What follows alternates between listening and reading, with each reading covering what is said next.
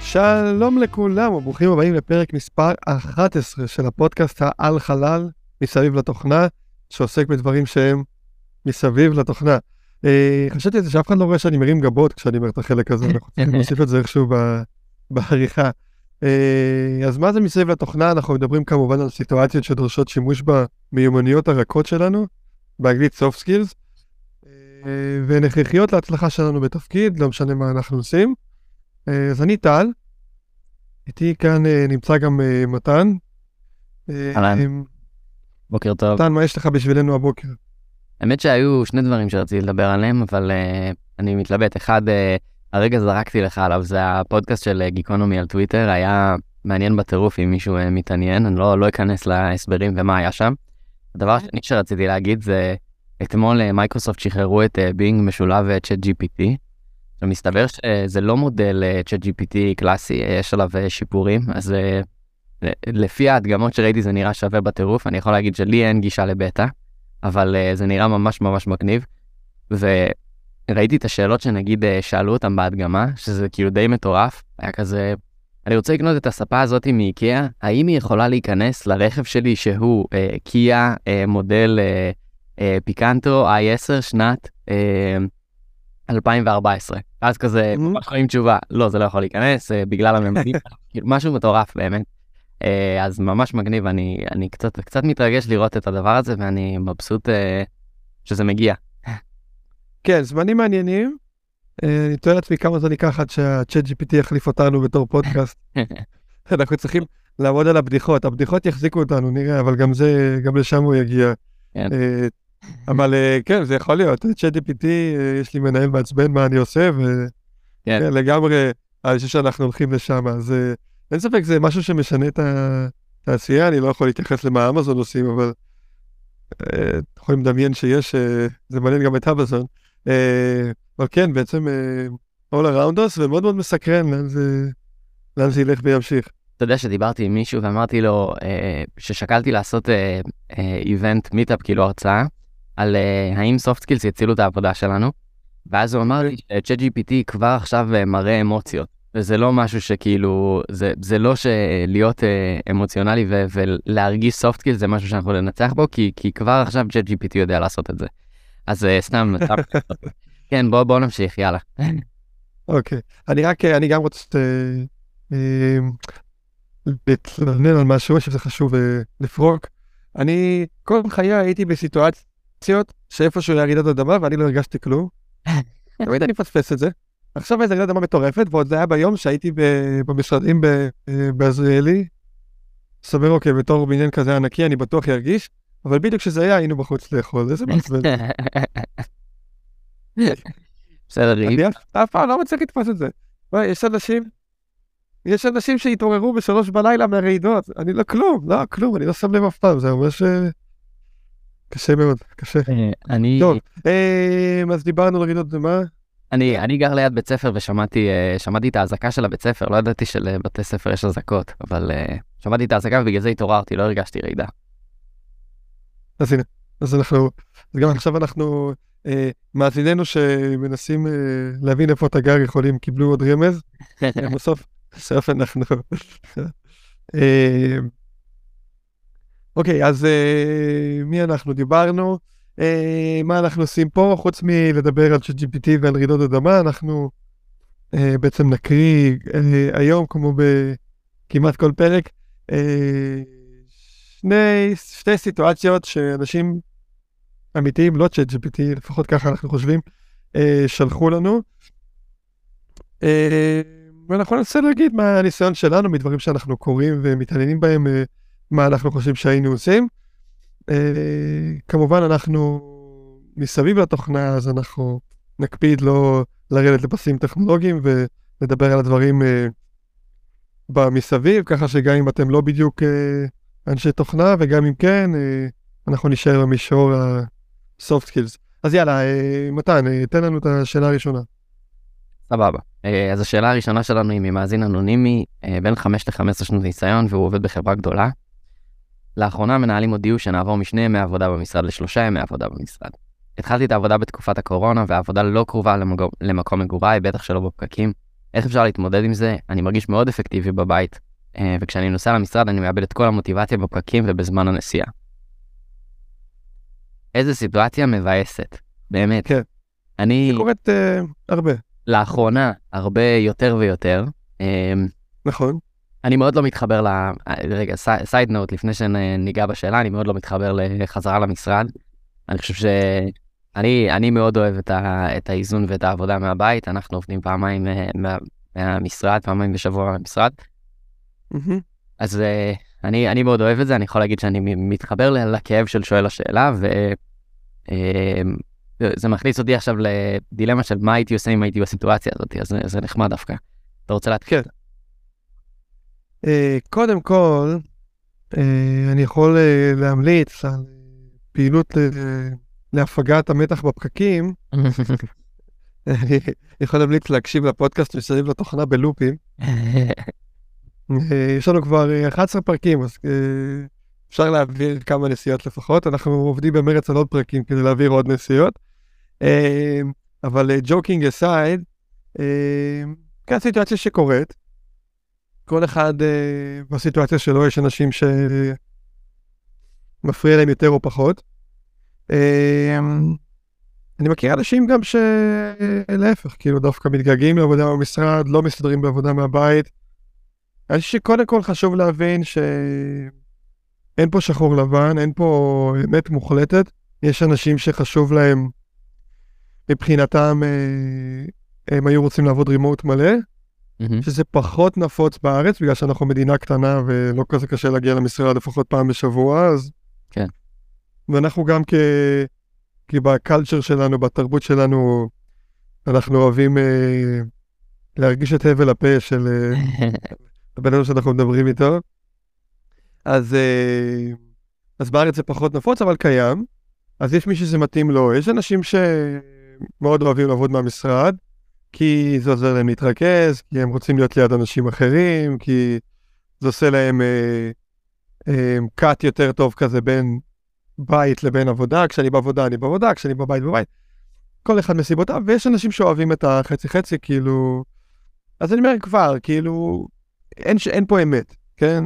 אם כולנו התנסינו בעבודה מלאה מהמשרד, אני חושב, כי ככה פעם כולם עבדו, עוד פעם בימים הרחק לפני שהייתה קורונה, זה מרגיש כאילו זה חיים אחרים, אז 3 שנים, אני לא יודע על מה אנחנו מדברים, משהו כזה.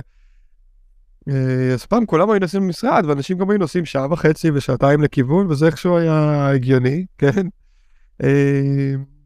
ובקורונה, שוב, כל מי שהיה בשוק העבודה חווה מה זה לעבוד רימוט מלא, חלקנו עם ילדים על הראש, חלקנו בלי,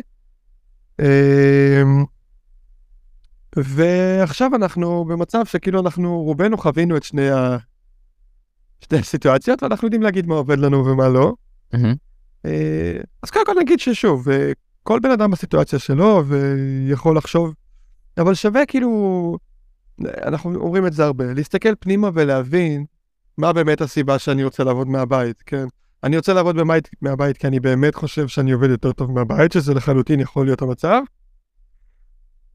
או שמהבית יותר נוח לי מסיבות אחרות, שצריך לחשוב את עצמי, אם אני הייתי עכשיו הבוס של עצמי, כאילו, אם הייתי עובר לעצמי את הסיבה של לעבוד מהבית, אם זה נשמע לי הגיוני או לא. בסופו של דבר אנחנו תמיד על הבאלנס הזה בין כמה שחשוב לנו להיות טובים בעבודה שלנו, לכמה שנוח לנו, לא יודע מה. אני אסתובב בבית בתחתונים, אז עכשיו אם באמת, בוא נשאל את עצמנו שאלה קצת קשה, כאילו זה סתם נוח לנו והתרגלנו לזה, זה כאילו כמו הקטע הזה שאין לך כוח להיכנס למקלחת, כאילו בעצלנות כזאת, אבל כשנכנס למקלחת זה כיף לך שנכנס למקלחת, אז האם זה כזה סיטואציה, או שבאמת, כאילו, אנחנו באמת מרגישים יותר אפקטיביים מהבית. אז הייתי מתחיל בלהבין את זה. להבין באמת, כאילו, כמה זה באמת, כאילו. יש לי עוד מה להגיד, אבל דיברתי הרבה ברצף, אז מה אתה אומר, מתן?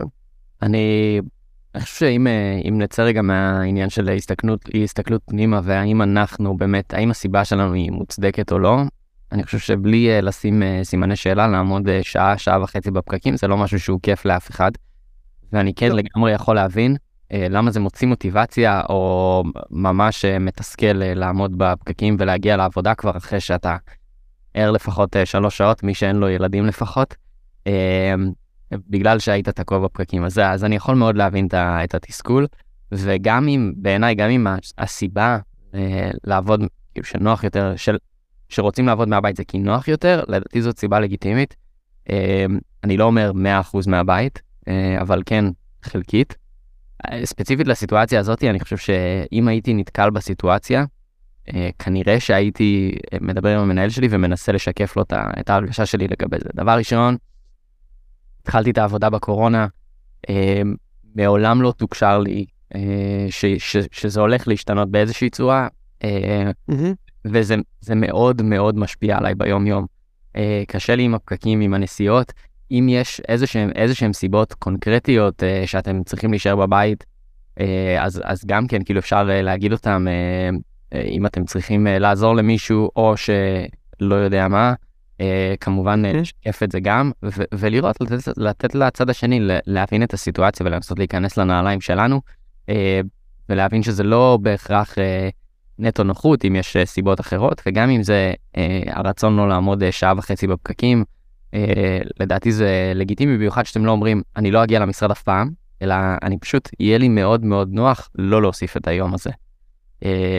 זה מה שאני הייתי עושה בעיניי. אני גם בסיטואציה שבה אנחנו בקורונה הבאנו כלבה, אם אני אצטרך להגיע למשרד, זה או שהיא תבוא איתי עוד יום, או שהיא תישאר לבד 10 שעות נגיד בבית, וזה משהו שאני אישית, אני לא חושב שהיא מסוגלת לעשות את זה, כן, כי היא כלבה קטנה, אבל זה לא משהו שכיף לי, וכשאני מביא אותה למשרד, היא מחרבת את המשרד, אז אני מעדיף לא לעשות את זה גם. אז כאילו, יש פה בעייתיות בעיניי. אני לגמרי מבין את זה. כן. מה אתה אומר? אוקיי. אני אומר אני צריך לעבוד על זה, אבל אני מסכים איתך, כאילו. לא מצליח לשכנע את עצמי, לא להסכים איתך רק בשביל העניין בפודקאסט. בוא נתחיל ככה. א', לשים דברים בפרופורציות. אנחנו מדברים על לעבור במקרה הספציפי הזה מ2 ימים ל3 ימים, שזה אומנם שינוי, אבל לא שינוי מטורף. כן, כדאי שנבין האם זה מגמה שמ3 ימים נגיע ל4 ומ4 ל5, כן, אז כאילו שווה להבין לאן זה הולך. אני מאוד מסכים עם זה שחשוב לשקף, ואני מבין את זה בתור מישהו שעוסק בניהול כבר הרבה שנים. בשביל זה יש מנהלים, בשביל לטפל בסיטואציות כאלה, כן? ואם אתם דרך אגב מנהלים ולא בטוחים מה התפקיד שלכם, אז זה חלק גדול מהתפקיד שלכם, כן? לטפל בבית האלה, אנחנו בעולמות המסביב לתוכנה, בסופט סקילס, אנשים עם אנשים, לכל אחד יש לסיטואציה שלו, ואנחנו כארגון, כמנהלים, חשוב לנו שהסיטואציה תהיה מיטבית, ואנשים יוכלו להיות הגרסה הכי טובה של עצמם. כמובן, עד גבול מסוים אפשר לרצות את כולם כל הזמן, וחשוב להבין, וזה משהו שאפשר לשאול, כמה גמישות יש למנהלת שלי להתמודד עם הסיטואציה הזאת. לפעמים יכול להיות מצב, דיברנו על טוויטר, אילון מאסק כזה, שאומר, אוקיי, עכשיו אני המנכ"ל, אני הבוס, לא מעניין אותי כלום. מבחינתי, מי שלא מוכן עכשיו להגיע 5 ימים בשבוע, ולעבוד כל יום 2 בלילה, מפוטר, כן? בישראל אנחנו רואים את זה פחות, אילון מאסק עוד לא הגיע לפה, אבל זה יכול לקרות, דרך אגב קרה, יש חברות בארץ שהודיעו, אנחנו עכשיו מחזירים את כולם למשרד, מי שלא טוב לו, אוקיי, בסדר, tough luck, כן? אז צריך להבין לאן זה הולך, זה יכול לקרות, כן? האם זה פייר, לא פייר, הגיוני, לא הגיוני, אנחנו צריכים להסתכל על זה ככה. בסוף אנחנו עובדים בחברה, החברה הזאת היא ארגון עסקי, מקבלי החלטות מנסים כנראה שברוב המקרים להביא את החברה לאן שהם חושבים שהחברה צריכה להיות כדי להצליח. אם הם חושבים שזה מה שהכי מתאים לחברה וזה הקלצ'ר שיוביל את החברה הלאה, אז אנחנו צריכים לקבל את זה, כאילו, זאת אומרת, זה מטרת העל של הארגון, זה להצליח עסקית, ולא שלכולם יהיה נחמד ונעים. בדרך כלל שלכולם נחמד זה מוביל להצלחה, אבל עד כדי, אוקיי? אז פייר, לא פייר, זה לא משנה, זה לא, אין פה פייר, לא פייר, אנחנו עובדים בארגון עסקי, אז זה יכול לקרות. עכשיו, אמרתי מקודם, צריך להבין כמה גמישות יש. אז אמרתי את סיטואציית האילון מאסק שבה אין גמישות. יש הרבה סיטואציות שבהם אומרים, אוקיי, אנחנו כארגון רוצים לעבוד 3 ימים בשבוע, עד כדי exceptions, אוקיי? אז אם מישהו עכשיו גר בירוחם, המשרדים שלנו הם לא בירוחם, הם במקום קצת יותר קרוב לתל אביב, נגיד, או משהו כזה, אז יכול להיות שאנחנו ניתן לבחור הזה ספציפית איזשהו exception, כי באמת הסיטואציה שלו שונה מכולם, אוקיי? אז שווה לבדוק. וכשאנחנו מסבירים, כמו שאמרת קודם, למה היינו שמחים לאיזשהו exception, כן?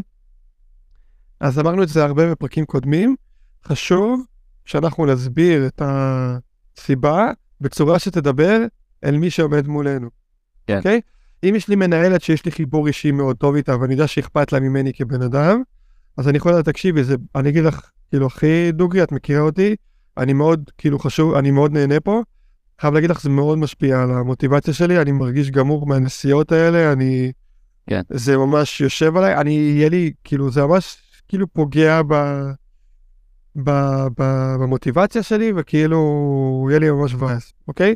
אבל אם המנהלת שלי, ולא אומר נכון או נכון, היא הרבה יותר משימתית, וזה לא שלא אכפת לה, אבל זה פשוט פחות מדבר אליה, היא פחות מתחברת לזה, כי זה ברמה אישית, היא לא חושבת ככה, אז יכול להיות שאני אגיד לה, תקשיבי, הזמן שאני מבזבז המון זמן על הנסיעה, ויש לי אילוצים כאלה ואחרים, כאילו את הזמן הזה, אם אני לא בנסיעה, אני עובד, ואני מרגיש שאני מצליח לדלבר הרבה יותר משימות, שאני עובד מהבית, ואני מוכן לעשות את האקסטרה, ולהראות לך גם, להוכיח לך שזה, כשאני עובד מהבית, אני יותר יעיל, ובואי אפילו נעקוב אחרי זה ונראה, ואם אני לא יוכיח לך, זה סבבה, אז אני אבוא מהמשחד. אבל אנחנו רוצים בסוף, לא להסביר למה זה נוח לנו, כן?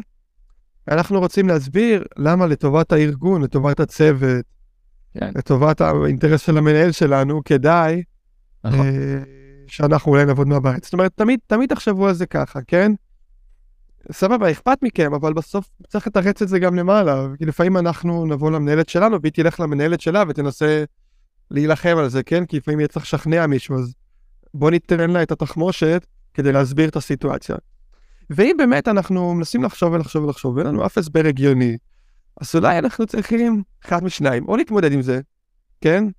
להזין לפודקאסטים, לפעמים אפשר לחשוב, תמיד יש כל מיני פשרות, אוקיי, אני אבוא למשרד, אבל אני אתחיל מהבית, אני אצא ב-10 כדי לדלג על הפקקים, ואני אצא ב-4, כאילו חזרה, ואני אמשיך מהבית, כי שוב, יש כל מיני דרכים, זה אפשר לחשוב על כאילו פתרונות ביניים, אפשר להתייעץ, אפשר לחשוב באנשים אחרים עושים, להתייעץ עם המנהלת, או לבוא גם עם פתרונות, כאילו אל תבואו רק עם בעיות, תבואו גם עם פתרון, אוקיי, סבבה, בסדר, אוקיי, אני יכול להתמודד עם ימים, אבל כן.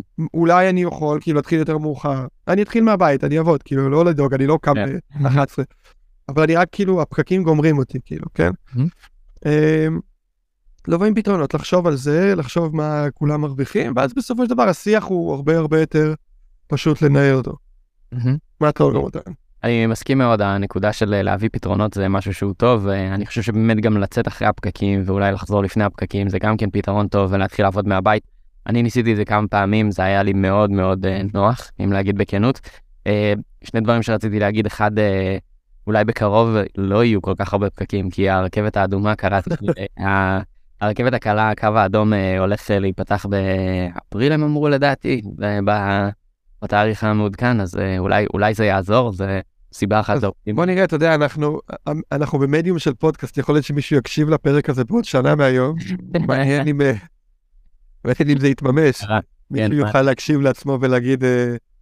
אפריל של איזה שנה, כי אני כבר ב-25 ועוד אין כלום. אוקיי. אנחנו צריכים להסתכל על הסיטואציה כמו שהיום אני חושב, כאילו, אין לדעת, דברים, אבל שוב, אנחנו אמרנו את זה על הרבה דברים בעבר. זה עוד נדבך במכלול של הרבה דברים שנמצאים בעבודה שאנחנו עובדים בה עם הכל סופר דופר ומעולה בחברה. אני לא, על זה לא הייתי הולך, כאילו, על יום אחד הבדל לא. אני חושב שכן, מי שעובר מיומיים בשבוע ל4 או 5, וזה משהו שחשוב לו, לחלוטין אפשר לשקול פה לרענן, כן, ואני מכיר אישית מקרוב מאוד אנשים שהיו בסיטואציה הזאת, החליפו עבודה אך ורק בגלל הסיבה הזאת, כל השאר היה אחלה. לגיטימי, כי לכל אחד יעשה את החשבון שלו, אין לנו השפעה על זה, אז או שאנחנו מוצאים פשרות ומתמודדים, או שאנחנו מקבלים איזשהו אקספשן, כמו שאמרנו, או שאנחנו מבינים שזה חשוב מדי, ואנחנו עובדים על הצעד הבא. כששוב, לא חייבים, אפשר להתמודד עם זה תקופה, כן? כאילו, ולנסות גם, תמיד אפשר לנסות לראות, אולי אנחנו כן מצליחים להתמודד, אולי לא, אבל לשמור על האופציות פתוחות. יש כיסינו את זה מכל הכיוונים. מעולה. אז יאללה, שאלה הבאה. שאלה השנייה שלנו היא ממאזין אנונימי, 5 עד 15 שנות ניסיון, חברה גדולה, אני מרגיש כאילו זה קורה כל הזמן, אלה המאזינים שלנו. כנראה הרוב. כן. והכותרת היא כניסה לחברה גדולה בדרגה נמוכה. אני מפתח בכיר בחברה שאני נמצא בה עכשיו, ואני מתראיין לתפקיד בחברה גדולה שמכילה דרגות. תכף ניגע גם בעניין הדרגות. אני כרגע מוגדר כמפתח סיניור, אבל בחברה הגדולה קיבלתי הצעה להיכנס על תקן נמוך יותר, לא סיניור. איך הייתם מתמודדים עם הסיטואציה? האם זה מוריד ממני אם מסכים להצעה? איך הייתם מתנהלים בכניסה לתפקיד? אז אולי כמה מילים על דרגות, טל, אתה רוצה אתה זה בתור מוסמך? בתור, כן. אז בחברות אמריקאיות גדולות, גם בחלק מהחברות הישראליות, אבל זה יותר נפוץ בקורפורט אמריקה, יש levels, שרובנו הגדול שירתנו בצבא הגנה לישראל או בארגון דומה,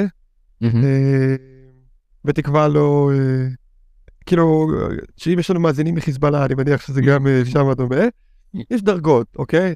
אז יש לנו טוראי ורבט וסמל וכל זה, ויש סרן, רב סרן, סגן אלוף, כל זה.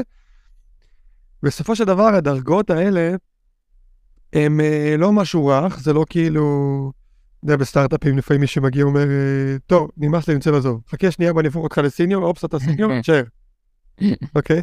אז הדרגות האלה משהו מאוד מוגדר, לפעמים מכתיבים גם את השכר, כאילו את הגבולות גזרה של השכר שלנו, לפעמים מקבילים את הסוג התפקידים שאנחנו יכולים לעשות, לפעמים בשביל תפקיד מסוים אני רוצה להיות, לא יודע מה, ארכיטקט או משהו, בשביל להיות ארכיטקט אני צריך להיות על לבל מסוים, אני רוצה לקבל קידום לניהול, אני צריך להיות בלבל מסוים, אז ממש דומה לצבא, ה-levels משפיעים לפעמים על אמרנו, על השכר, על התפקידים שאני יכול לעשות, גם על הציפיות מאיתנו, איך אנחנו נמדדים, שזה חלק מאוד מאוד חשוב. בסוף כל שנה, יש לנו איזשהו, לפעמים פעמיים בשנה, מודדים אותנו, לבסיס הביצועים שלנו, לבסיס מה שמצפים מאיתנו ומה שעשינו בפועל.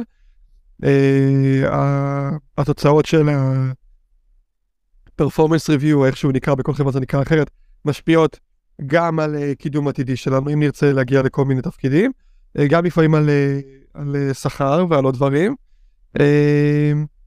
וכל הדברים האלה יהיו בהתאם ל-level שאנחנו נמצאים בו, אם נכנסנו לארגון חדש על level יותר נמוך, יצפו מאיתנו לפחות, כי זה מה שאנחנו, כי זה התקן שאנחנו ממלאים, כן? כן. אז זה ה-levels, ובכל ארגון ה-levels הם קצת שונים. כשאני רוצה להתקדם מ-level אחד ל-level שני, בדרך כלל בארגונים שיש בהם levels, אז יש תהליך מאוד מאוד מסודר, ויש דברים שאני צריך להדגים בפועל. זה לא כאילו, אופס כך, כאילו, אופ, אתה סיניור, אופ, אתה פרינסיפול, אופס. או שממציאים כל מיני שמות, ממציאים תפקידים. יש levels ברורים, יש דרגות, לפעמים אפילו אם אני רוצה להחליף מלהיות מפתח לאיש פרודקט, כן, לפעמים גם שמה פתאום ה-levels הם קצת שונים, וצריך לשים לב לזה, כאילו, אז עושה את הכל יותר בירוקרטי, לפעמים כאילו, קידום ל-level הבא נהיה יותר איטי ומסודר, אבל לכל level יש משמעות, כאילו זה לא משהו אמורפי, ובדרך כלל בארגון גם צריך להיות אחידות, כאילו מישהו שהוא סיניור בתל אביב וסיניור במדריד, אמורים להיות באותה רמה, כן. שזה גם עניין חשוב. אז כשאני מדבר עם מישהו ואני יודע שהוא ב-level מסוים, יש ארגונים שאתה יודע את ה-level, יש ארגונים שאתה לא יודע את ה-level, אבל אם אני יודע, זה כבר אומר לי משהו על הבן אדם שמולי. כן. עוד משהו כאילו שפספסתי על ה-level? לא, נראה לי שזה די מכסה באמת את כל עניין ה-levels. אני רוצה לחזור באמת לסיטואציה עצמה, ואני יכול להגיד שאני הייתי בסיטואציה די דומה, כשנכנסתי למייקרוסופט. מה שהבנתי בזמנו, זה קורה גם בארצות הברית לדוגמה, בדרך כלל כשבאים להיכנס לארגון חדש, ארגון עם דרגות, בדרך כלל לארגון הרבה יותר נוח לתת הצעה שהיא נמוכה יותר ברמת התקן מאשר הרמה האמיתית, כי דבר ראשון בתהליך רעיונות לא בהכרח מצליחים לקבל תמונה מלאה כדי להגיד אנחנו בטוחים שזה מועמד לרמה כזאת, וגם כי זה נוח יותר ברמה הכלכלית שנייה. אז אני רוצה שנייה לדבר על הסיטואציה ולהגיד זה קורה הרבה, אתה לא היחיד שהיה בסיטואציה הזאת.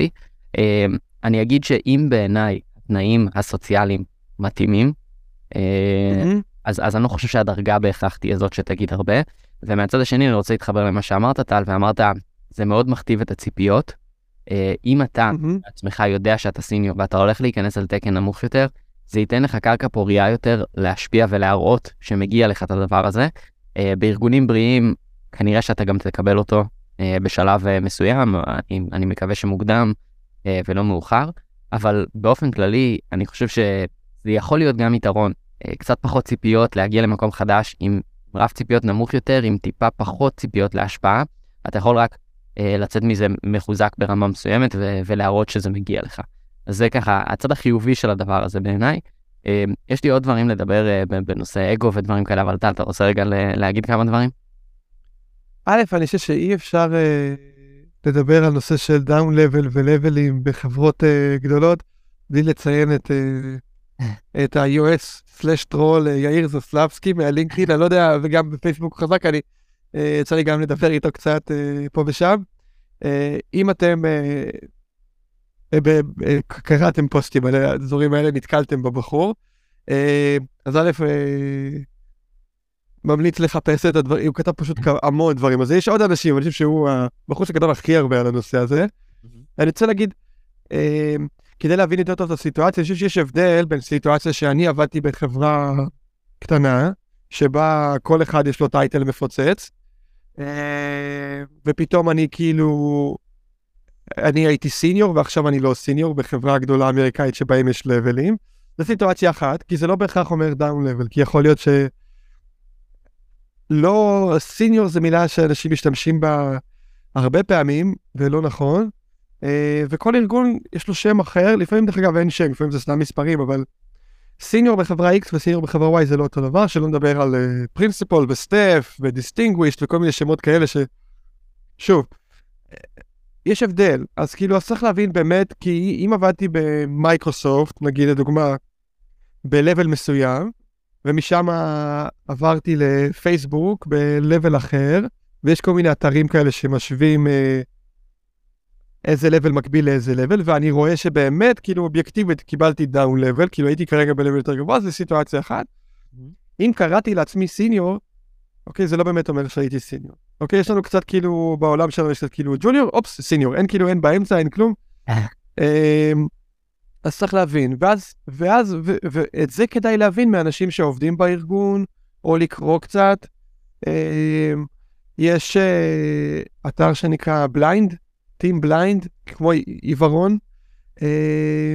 למרות שאני לא בטוח, אם אתה לא מחברה גדולה, אני לא בטוח שאתה יכול להתחבר לשם.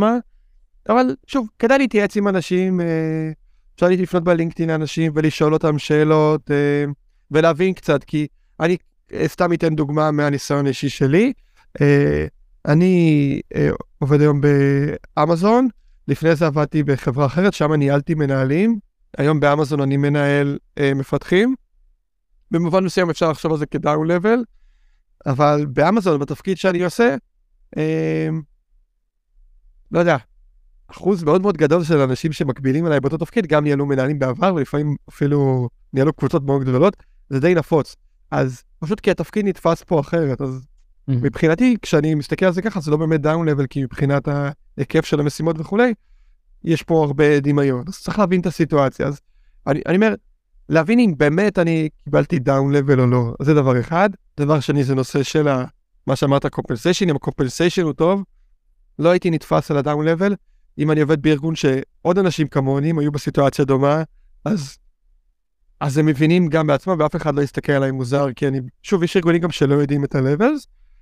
דבר שלישי שאני רוצה להגיד זה, אמרת על איך קורה שעושים down level, לפעמים קורה שעושים down level, פשוט בגלל שיש איזשהו רף ציפיות מסוים בתהליך הרעיונות, האם הוא גבוה בצורה הגיונית, כן או לא, זו שאלה שלא נענה עליה כרגע, אבל לפעמים מבחינת רעיונות, לא הצלחתי להוכיח שאני מספיק טוב בשביל להיכנס ללבל מסוים, ומבחינת הארגון שמולי, אוקיי, זה היה או לא לקבל אותי, או לקבל אותי בלבל אחד יותר נמוך. אז אני רק רוצה שאנשים יכירו את זה, שזה קורה מאחורי הקלעים, זה לא בהכרח ממקום זדוני לחברות גדולות, בהרבה סיטואציות, בטח למי שמקבל את ההחלטה אם אתה נכנס או לא, זה לא מהכיס שלהם, ובסוף רוצים שתתקבל, אז זה לא שמישהו היה לו חשוב שתקבל פחות כסף. בסדר, זה לא העניין, זה לא בהכרח, זה יכול להיות שזה, יש את זה אולי גם שם באיזשהו רמה, אבל בהרבה מקרים זה יכול להיות בכלל לא קשור, זה יכול להיות שפשוט לא הצלחנו להדגים. אז א', קודם כל, זה אומר משהו עליך, אם אנחנו כבר רוצים להגיע לחברה גדולה שיש בהם לבלס, אז כדאי מאוד שנבוא סופר מוכנים, לא קצת אני סוטה מהזה, אז אני לא יעמיק פה, אבל כדי לדעת מה הציפיות, למשל, אם ללבל יותר גבוה רוצים, טוב, זה טיפה טכני, אבל רוצים לראות שאני יכול לעשות סיסטם דיזיין ברמה גבוהה, אוקיי? אז כדאי שאני אעשה את זה טוב, כי יכול להיות שאם אני לא אראה את זה טוב, אני לא יוכל לקבל את הלבל שרציתי. אז אני אומר, אז כאילו בוא נעשה איזה סיכום כזה של הדבר הזה. א', לא תמיד זה דאון לבל באמת. תשאלו אנשים שנמצאים בחברה הזאת או חברה דומה, להבין מה הסקופ, תדברו עם האנשים שאיתכם בתהליך הגיוס, המגייסת או כל מי שאתם בא איתו במגע, ותנסו לשאול על השאלות האלה, אפילו אנשים שמראיינים אתכם, מה הציפיות ממני בלבל כזה או אחר, תשאלו את זה, אנשים יגידו לכם, יענו לכם, וזה ייתן לכם איזושהי תמונה, ואולי תבינו שאתם לא עושים דאון לבל, שזה הלבל שהגיוני לכם, תבינו קומפנסיישן מה זה אומר, יכול להיות שזה קומפנסיישן בלבל שמציעים לכם, הוא גם ככה יותר גבוה ממה שאתם רוצים לקבל, אז זה סבבה, ושלוש, תכינו את עצמכם מראש, אולי זה קצת מאוחר מדי לשאל השאלה, אבל מה מצפים ממכם ולבוא מוכן, והאם זה מוריד מכם, אם תסכימו להצעה, זה לא מוריד מכם, לא, דיברנו על זה, כאילו בחברה יש איזושהי תפיסה, וזה בכלל לא מוריד מכם, ואם תהיו מעולים ללבל שאתם מצאים בו, אז אחלס, כאילו, אז תגיעו, לא תוך יומיים, זה ייקח זמן כנראה, אבל תגיעו ללבל הנכון. אז זה יש שזהו, כאילו, דיברנו על זה מכל הכיוונים. רציתי לגעת רק בנקודה האחרונה, לגבי אגו. אני יכול להגיד שלי זה הפריע ברמה מסוימת כשנכנסתי לחברה, ברמה... זה לגיטימי. כן. תחשבו עם עצמכם כמה זה הולך להטריד אתכם במהלך היום-יום. האם אתם הולכים לשקוע בדבר הזה, או לא? כי אם אתם תשקיעו בדבר הזה, שוב, צריך להבין למה. והדבר האחרון שבסוף השאלה, מסכים איתך לגמרי שזה לא מוריד ממך או ממישהו להיכנס ולהסכים להצעה כזאת, לגבי איך הייתם מתנהלים בכניסה לתפקיד, כרגיל, כמו שהייתם מתנהלים בכל מקום אחר, לא בצורה חריגה, כאילו אין פה שום דבר שצריך להשפיע על הדבר הזה, וזהו, זה היה הדבר האחרון שרציתי להגיד. נסכם? כן, רק אני אשלים את מה שאמרת, קשה לי לחשוב על סיטואציה שבהם תנסו להגדיל ראש ולהתנהג כאילו אתם בלבל יותר גבוה מבחינת הציפיות מכם, ומישהו יגיד לכם, לא, למה אתה עושה כל כך הרבה דברים מצוינים? נתחיל לפחות. אז מבחינתכם, כאילו, תתנהגו, כאילו, תמיד תגדילו. כאילו, אם אתם תגדילו את עצמכם, אז אתם גם תראו את היכולות שלכם. לגמרי. מעולה, אז זהו להיום. אני נראה לי שגם אתה, מקווים התחברתם למה שדיברנו, לקחתם משהו, זה עזר לכם, אם זה עזר לכם, נשמח, תספרו לנו על זה, אם לא, פחות שמחה, זה לא בדיוק מה שנרגיש, אבל עדיין אנחנו מעוניינים לשמוע. מאוד נשמח אם תשתפו את הפודקאסט עם אנשים אחרים, אנחנו מקבלים אחלה פידבקים מאנשים ששומעים, אבל היינו מאוד רוצים להגדיל את כמות האנשים שנחשפים לפודקאסט, אז שוב, נשמח לעזרתכם בנושא, זה יכול להיות בדירוג, בריביוז, אבל הכי טוב זה פשוט לספר לאנשים על הפודקאסט. כמובן שאנחנו מאוד שמחים לשמוע מכם על דילמות שמטרידות אתכם בעבר, בהווה ובעתיד, כן? אני בטוח שלכולכם, כמו שמתן אמרת לפני זה פרק או שניים, יש מיליון סיטואציות כאלה כל הזמן, אנחנו בסוף זה החיים שלנו, אז... אנחנו כל הזמן, אנחנו גם מסביב לתוכנה. אז אז תשלחו לנו, יש את הטופס, מי שקשה לו עם הטופס יכול לפנות לנו בצורה אחרת. אז זהו, אז שוב תודה לכל מי שהקשיב עד לפה, ואני מנסה לסיים תמיד עם דברים שימושיים, אז מי מכם שמטייל ביער עם חבר, אז תדעו שאם במקרה תתקלו בדוב גריזלי, שזה דבר, אולי יכול לקרות, כן? אולי יכול לקרות. אולי מישהו פתאום יביא דוב גריזלי לישראל, אני לא יודע, אבל אם תתקלו בדוב גריזלי רעב, רק חשוב להגיד לכם שאתם לא צריכים לרוץ יותר מהר מהדוב גריזלי, רק יותר מהר מהחבר שלכם. ותחשבו על זה. על זה.